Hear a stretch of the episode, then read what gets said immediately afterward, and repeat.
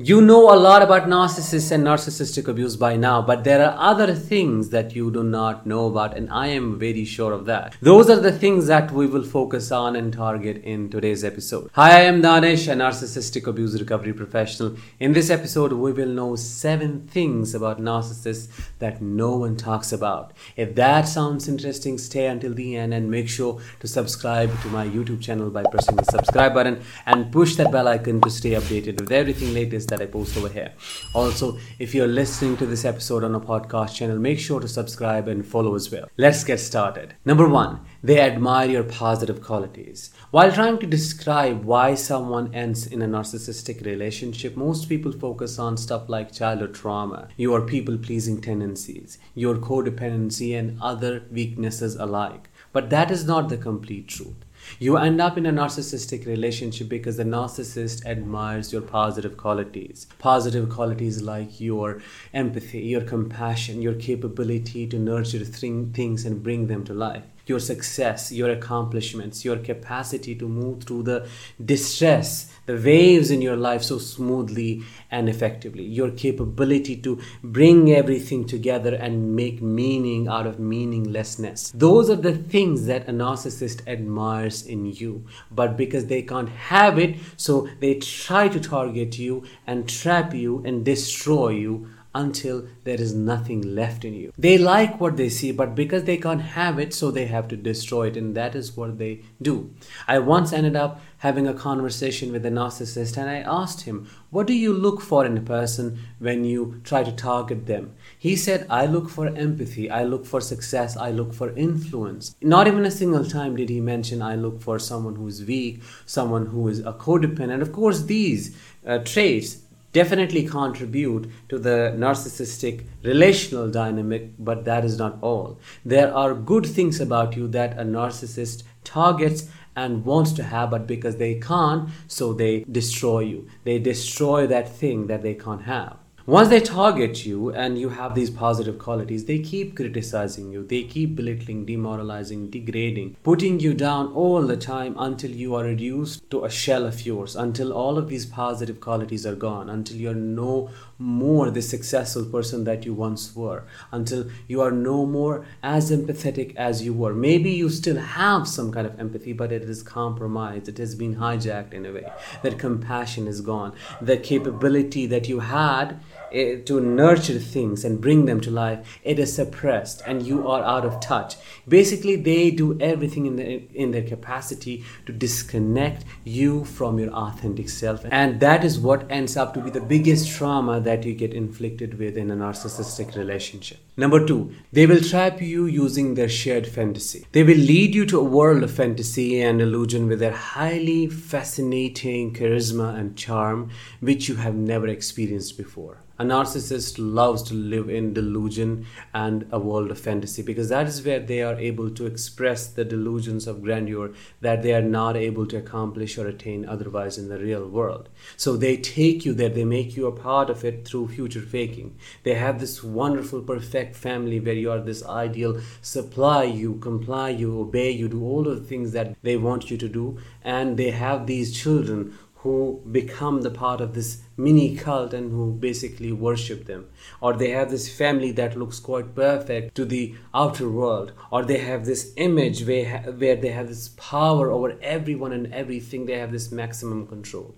They make you a part of this and you feel it is your reality or it will be your reality that is what future faking is. It is shared fantasy. They have this fantasy about the future. They have this fantasy about who they want to be, or who they want to be with you, or who they want you to be with them, or how they want this world to be, which is, of course, too ideal to be true, too good to be true, and that never ends up being the reality. But they trap you using that. It's mixed with charisma, it is mixed with charm, and you feel like, wow this is my dream coming true this is what i thought that i wanted this is what i wished for always. This is what I dreamt for. And here it is right in front of me. And that is when you unintentionally and unconsciously enable the narcissist's fantasy. And that is what why it becomes what we call as shared fantasy. Did you become a part of this? Let me know in the comments below how this shared fantasy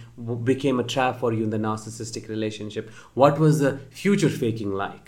Number three, you have an intense sexual connection with the narcissist. Some narcissists are like sexual heroin, as the sexual chemistry and sexual bond is almost unforgettable because it's too good to be true and too intense. Everything else is whitened out in comparison. Some narcissists, especially sexual and somatic narcissists, create this intense sexual bond between you and them, and you almost get addicted to that. You want it they do it so well that you can't resist having it that one more time. Also, you need to know that when the narcissist withholds all the affection, all the love in the relationship, the only way you feel connected with them is when you have sex. And sex becomes the only time you feel connected. And guess what? It is a disaster it's a cascade of biochemicals that is that are released in the body the moment you have the the sexual connection with them which is why the perception of the intensity of the sexual connection is exa- is exaggerated and intensified in your brain than what it actually is so it becomes this one time experience that you want to keep having again and again and again. Some of them are so well trained in this sexual intimacy thing that they trap you using it. They know that they can create this dependency from their past experiences, and you would not be able to let go of that, and you would keep coming back for the same thing again and again and again. But you need to know that for them, it's a robotic act, it's a mechanical act where there are no emotions invested. For you, it's an emotional thing, you feel connected. For them, it is just using someone else's body for their pleasure and taking supply from how amazingly they were able to capture you using this thing. Number four, they are deeply insecure and they will never admit it. A narcissist tries to come across as this confident person who knows it all, who has got their shit together, who has all of the things that a person needs to live a wonderful life, to live a successful life. But that is all a facade.